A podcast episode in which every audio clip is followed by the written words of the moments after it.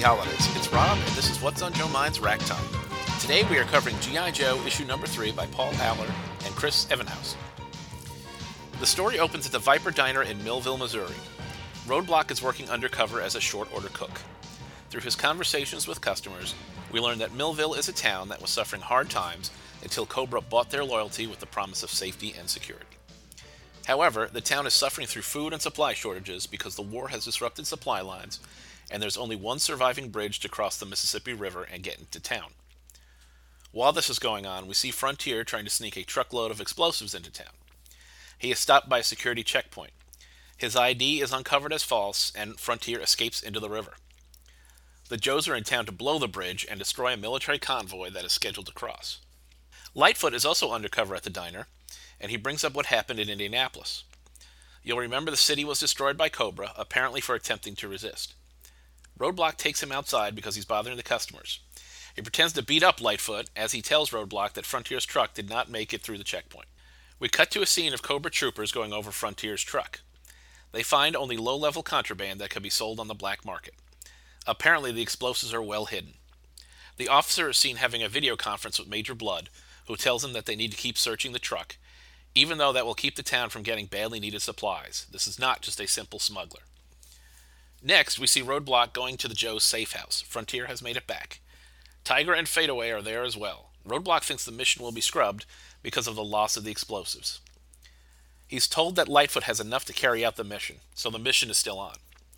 Roadblock is not necessarily happy about that. Blowing the bridge means that the civilians are going to starve because they can't get food and it will be the Joe's fault.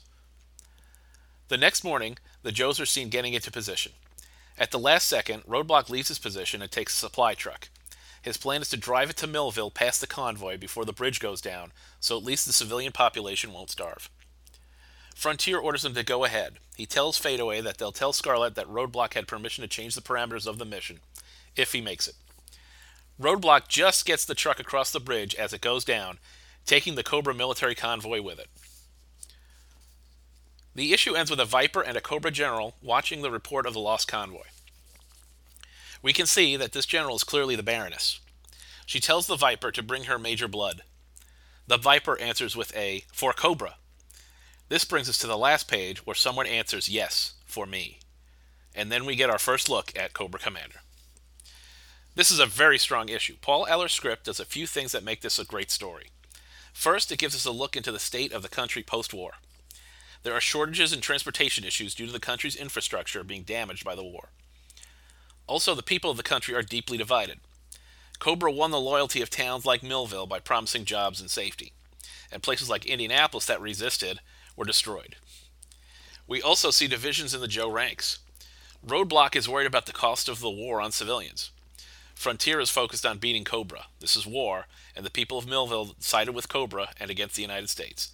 They made their bed, let them lie in it. Plus, we get our first looks at the Baroness and Cobra Commander.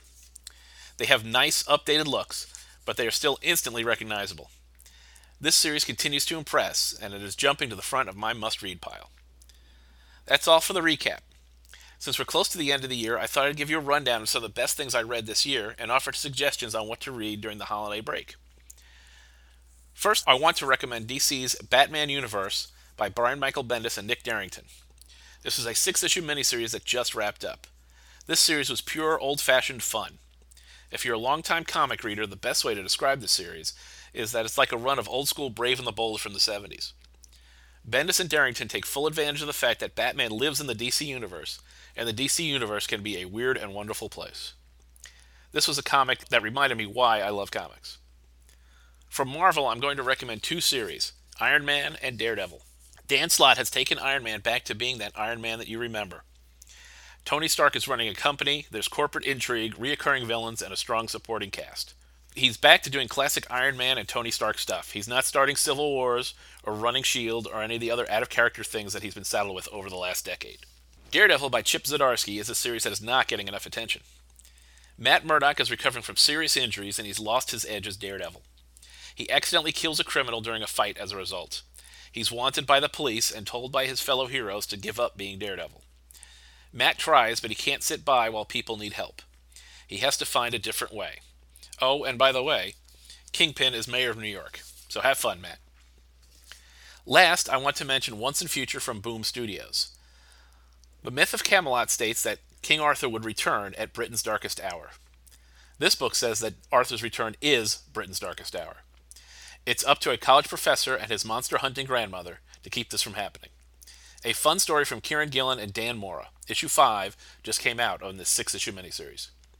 That's all for this time. I hope everyone has a happy and safe holiday season. Enjoy some comics, and until next time, I'll see you at the comics rack.